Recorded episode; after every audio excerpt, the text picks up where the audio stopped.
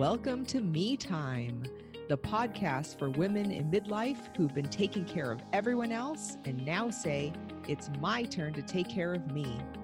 I'm Kim Aceto, health and self care coach for women in midlife, and your host. Thank you for spending your precious me time with me right now. Enjoy the show.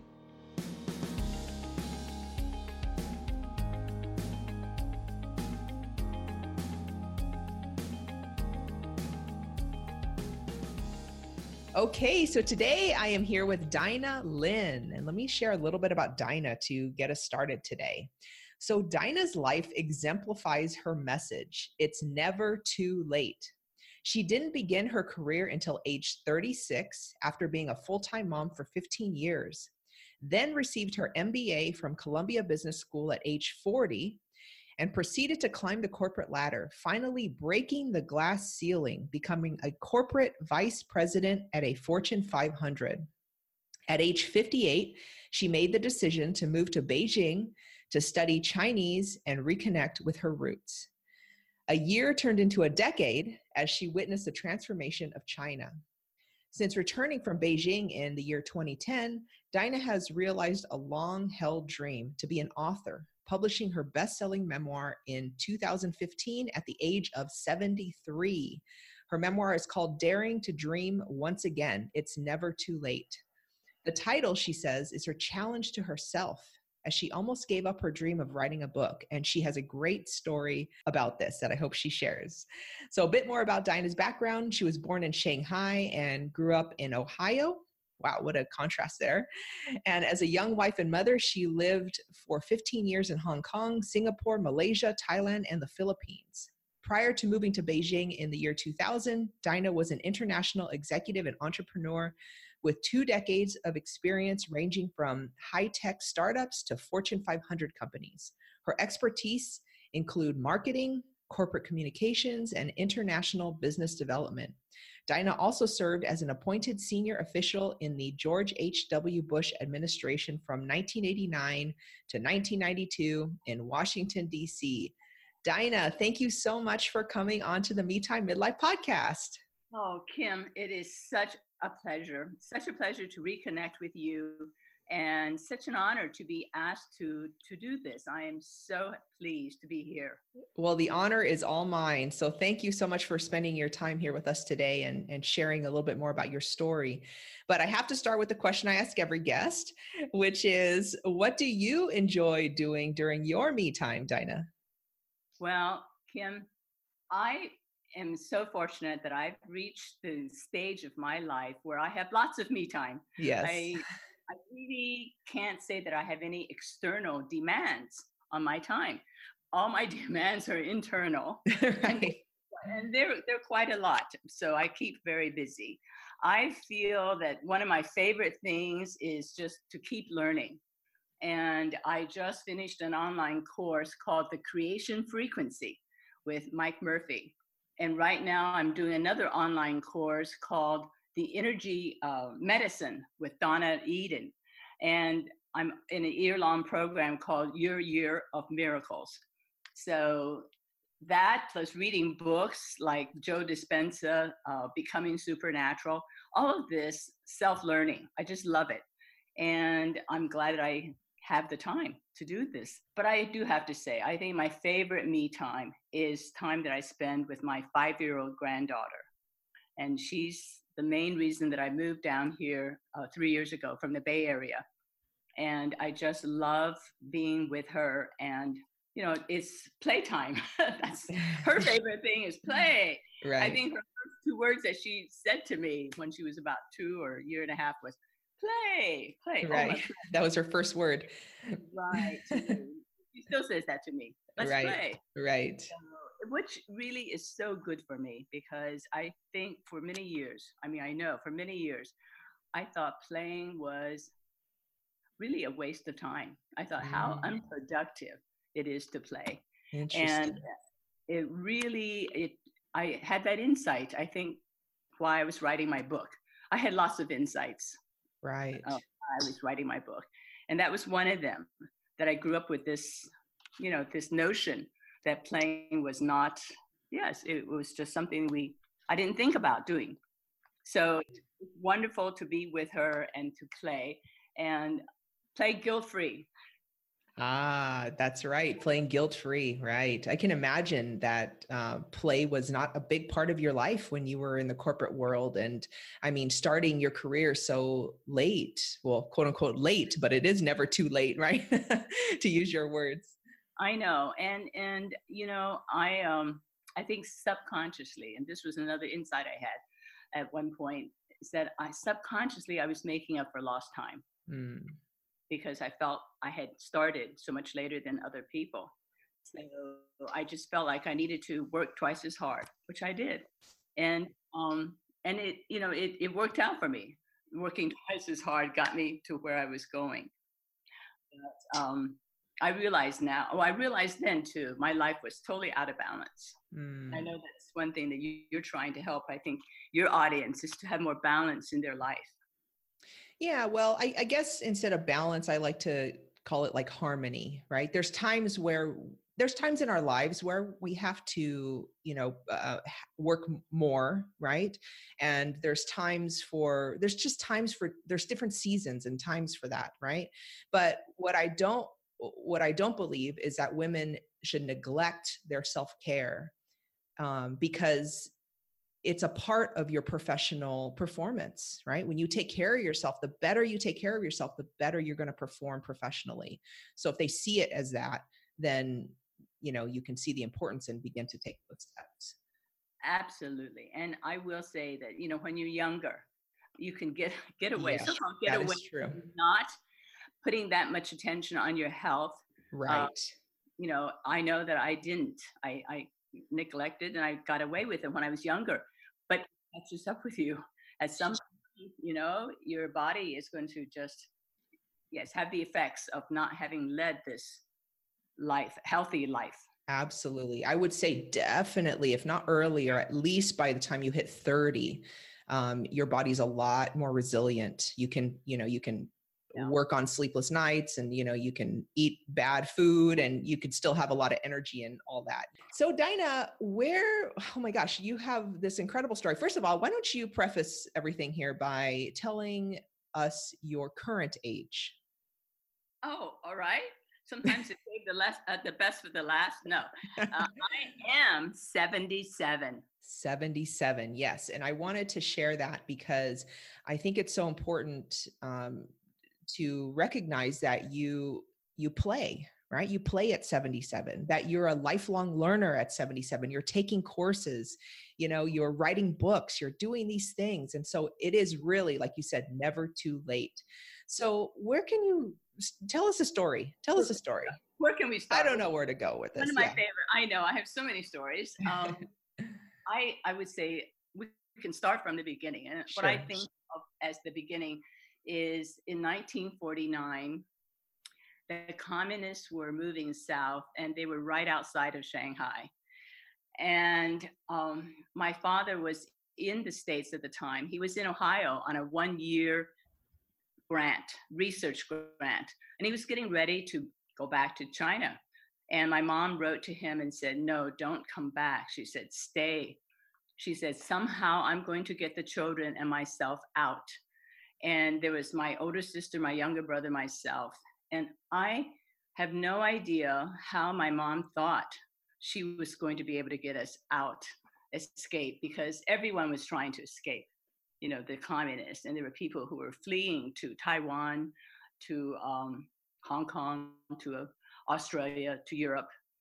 But she was able to do this. It was just amazing to me when I think back on it the courage and the determination that she had, that she was able to get tickets for us and we were able to get onto this boat. And it was the last boat leaving Shanghai. Wow. And on the way to Hong Kong, um, we ran into a really bad storm and everyone threw their one piece of luggage overboard, you know, and the boat almost capsized because we were so overloaded. But we made it to Hong Kong. We wow. made it.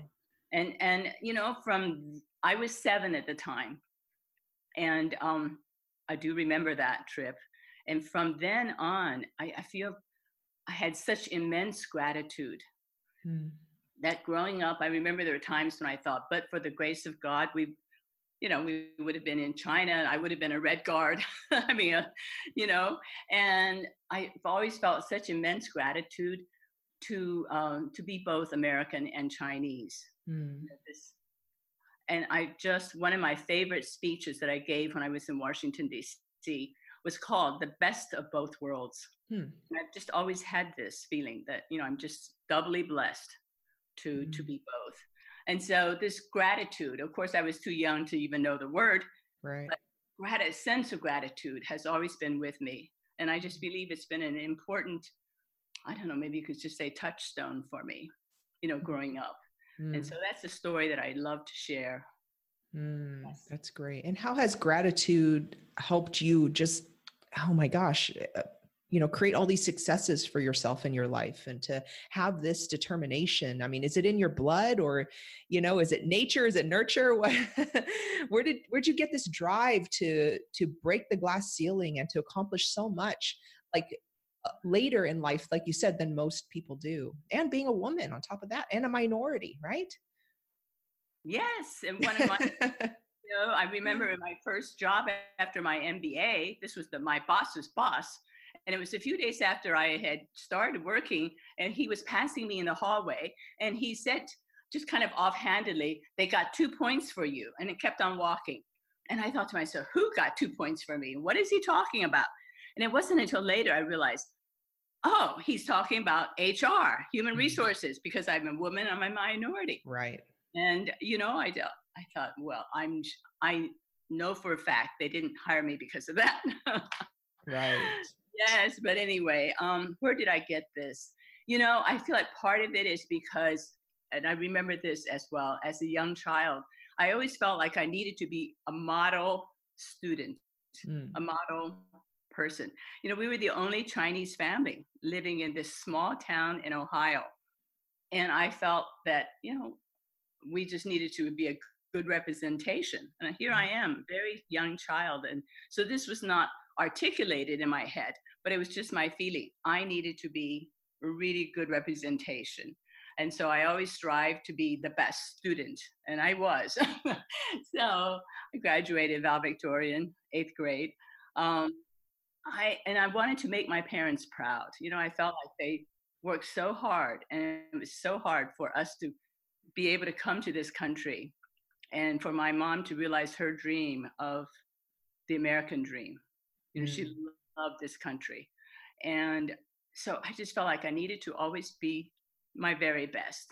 Oh. so I think from just early, you know, that what they say about a child up until the age of seven, and it's so important. Yes. And so I feel really blessed that this gratitude was, you can say, inculcated in me at a very early age. Mm-hmm. And to me, gratitude is really the most important, you can say, attitude. Mm. You know, it's it's thankfulness to another level. Yes. And it's counting your blessings when you're tempted to look at all that you don't have, perhaps.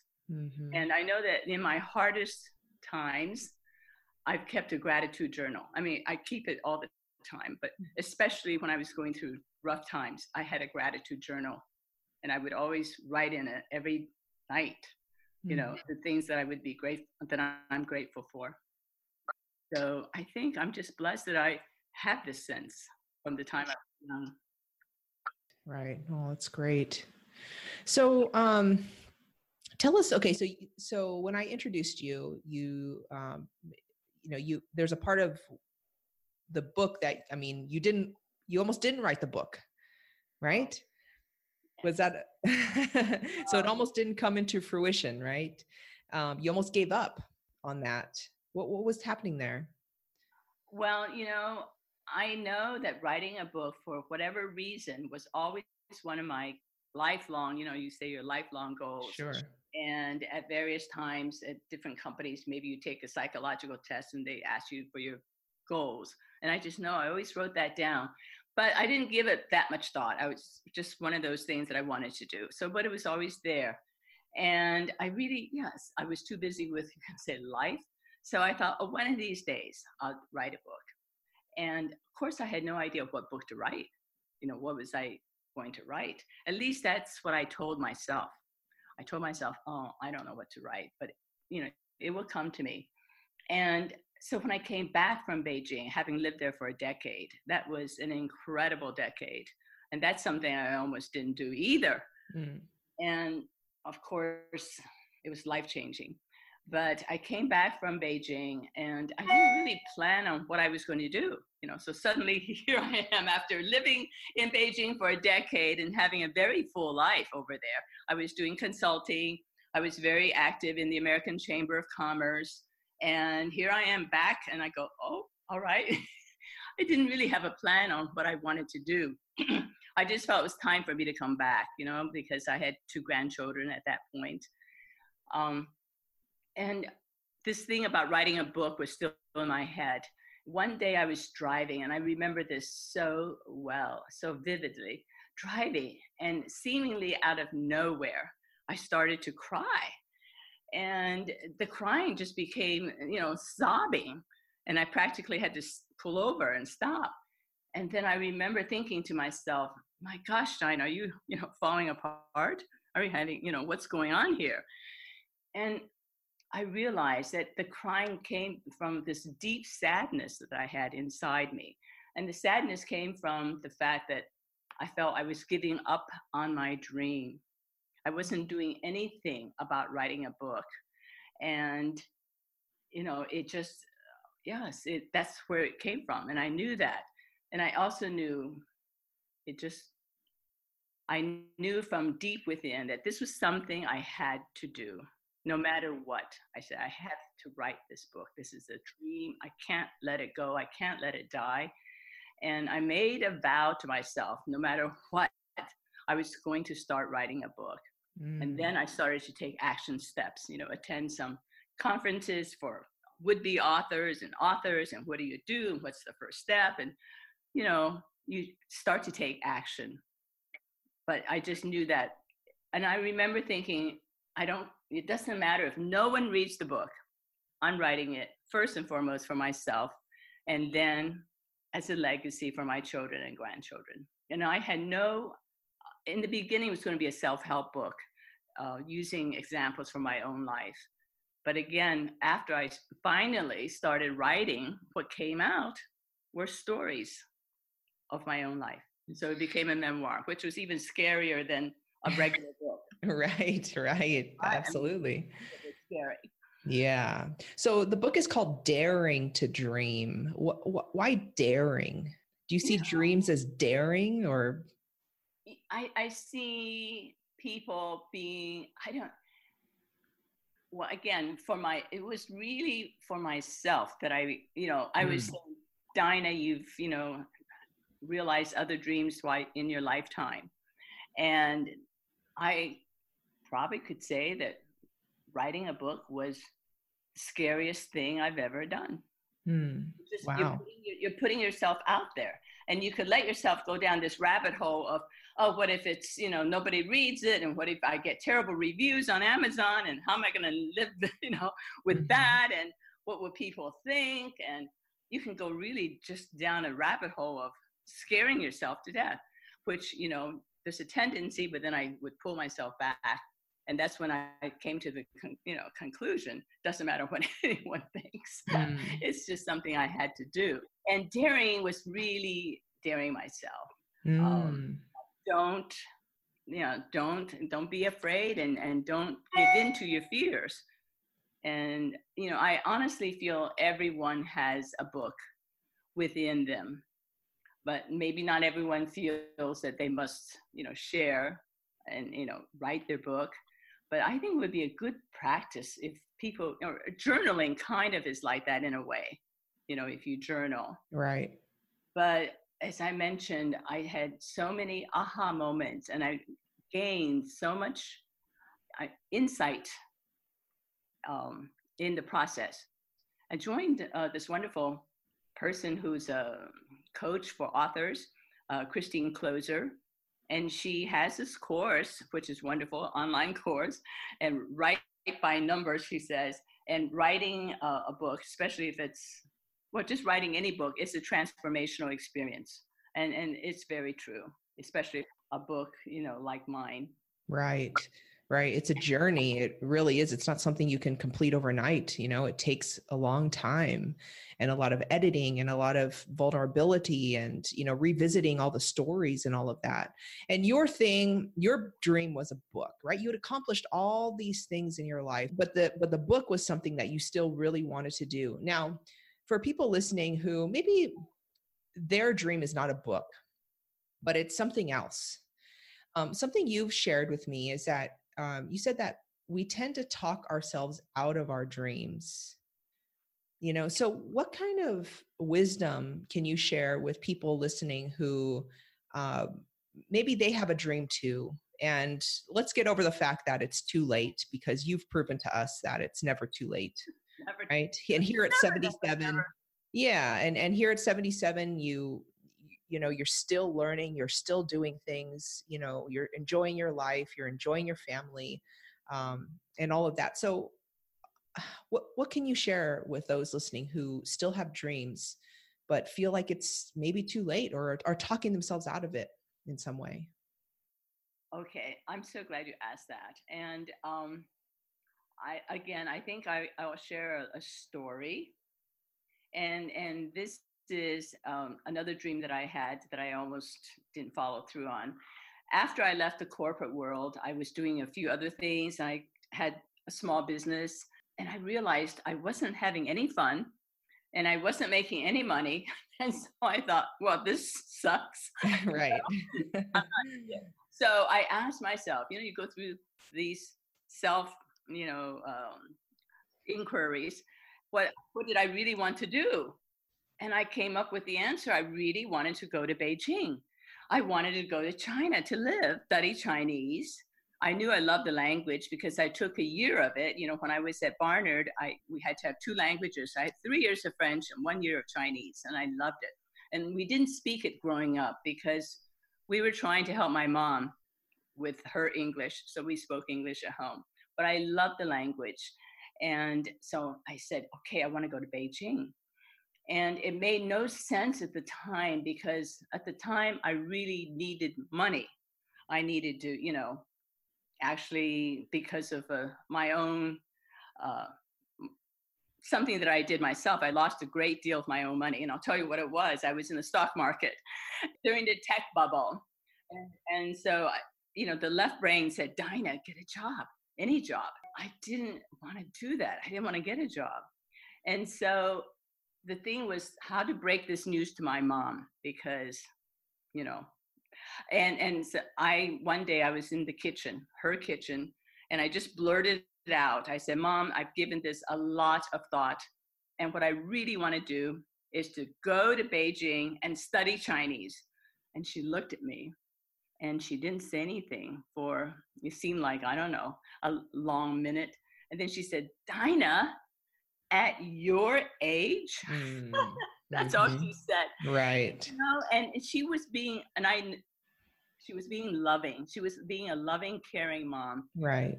Thought of me, and you know what age I was at the time? I was 58. Mm. And she thought of me traveling halfway around the world. I didn't know anyone. I needed a job. Right what was I doing, you know, going off? And it made no sense logically, mm. but I listened to my heart. Mm. My heart just wanted to go to China. And I thought, okay, I'm going to make it work. I don't know how, but I'm going to make it work.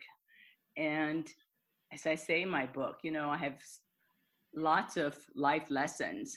But if you ask me, the most important life lesson I would say is listen to your heart. Mm. Your heart will not lead you astray.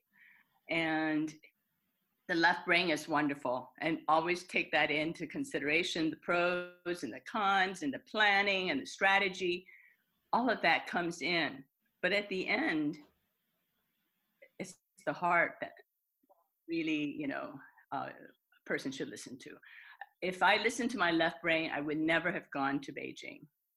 And that would have been, when I think back at that, what would I have missed? It was incredible, incredible, but it made no logical sense. to do that. Right. Yeah. And you've said dreams don't come from the head, they come from the heart. Very true. Very true. Yes. Plans. Plans come from the head. Strategy come goals come from the head. But dreams come from the heart. Yes. But the head can, of course, help you to reach it. Right. Let the head talk you out of it. Right. You know? Right. You need both. You need both. You can't just have the head, like you said, and you can't just have the heart. You can't just go with no plan whatsoever, right? They have to work together. Absolutely. Yeah. Absolutely. But the heart really comes in when when times are tough, right? It, we're we're reminded the the heart reminds us why we're doing it, why, why we chose to start it in the first place. Right. The why. Yeah. And even yes, even if it seems well, I would say if it becomes a toss up, the head or the heart, listen right. to your heart. right. your heart because it knows beyond what the head knows. It yes. knows things that the head doesn't know. Yes. You know? Yes. I had no idea that once I got to Beijing, they were looking for anyone who's a native English speaker could get a job tutoring. Mm. And there was this big school that, you know, focused on helping students who wanted to go abroad. And it was very easy to get a part-time job there, which I did right away. Before we go, tell us now at 77, where are you in your life? My Besides goodness. playing with your granddaughter and learning and all those things that you love to do, where are you now when it comes to all of this? I am learning to I was going to say to leave myself alone. I'm learning to uh, be in a state of what I call beingness. Mm. I would say this part uh, of my life started maybe two years ago. I was in a year long program with Marcia Wieder. And during that process, I decided I wanted to focus on beingness because I spent so much of my life, especially the corporate years, on doing this. I gave so much uh, emphasis and, you know, doing this was the thing to do. And the whole idea of beingness seemed a little strange actually to myself, but I just felt like I wanted to to do that. I wanted to be more and to allow myself to be more. And I, I wrote a blog on my website called Being This versus Doing This. And to allow myself, even if I outwardly do nothing, to be perfectly happy, uh, at peace, contented, and not to have this from habit almost this feeling that I must be doing something that I don't really have to be doing anything, and to mm-hmm. be happy with that and to be contented. Um, and this is a phase that I would say I've been working on this and I still get these moments where I feel like, oh my gosh, I should be doing something. And there's plenty that I could be doing, very frankly. And I do from time to time, you know, like a workshop here and there, a talk here and there. But do I want to revamp my website? And do I want to, you know, go out and do a lot of speeches and keynotes? And do I want to be on TED? Uh, that's a thought too, mm-hmm. you know, give mm-hmm. a TED talk. I want all of that to come from well, to not come from my ego. Mm. I want to be sure if I want to do something like that, it's not because the ego is telling me I need to do that for the attention or for whatever. And that I'm doing it because I love to do it. I want to do it. I do it from a place of really wanting to share my mm. message and to inspire other people to come from that place. And then and I feel that when we come from a place of, of flow, come from a place of inspiration, it's easy. It's really easy and it just flows. And that's where I wish to be. So if I do anything, I want it to be easy and fun, and as Marcia says, and makes money. Uh-huh. there, there, that's what I want to do. Just right she calls it FEM, fun, easy, and makes money. That's for me. Why not? At this stage of my life, or at any stage of your life, I would say. Sure, sure. Wow. Well, thank you so much, Dinah, for coming on to the Me Time Midlife podcast. Can you share your website? I'll put it in the show notes also, but share it here for us now. Yes, it's the T H E Dinah Lin D I N A H L I N dot com. Great. So you have your blog there, you have your book there, um, and more information about your story that I encourage people to go and read. Thank you. And it's so easy. I, am not selling the book from the website. Just go to Amazon, put in my name, Dinah Lin, and it pops right up. Awesome. Well, thank you so much again, Dinah. Really appreciate you coming on and sharing your inspiring story with us. Oh, thank you, Kim. It's my pleasure. I love sharing my stories. Thank you so much for giving me this opportunity.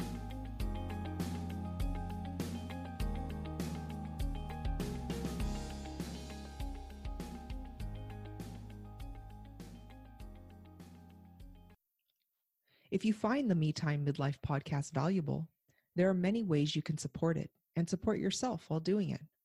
You can review it on iTunes, Stitcher, or wherever you happen to listen to it. You can tell your friends about it or share it on social media. And if you want more me time in your life, consider becoming a member of the Me Time Midlife community.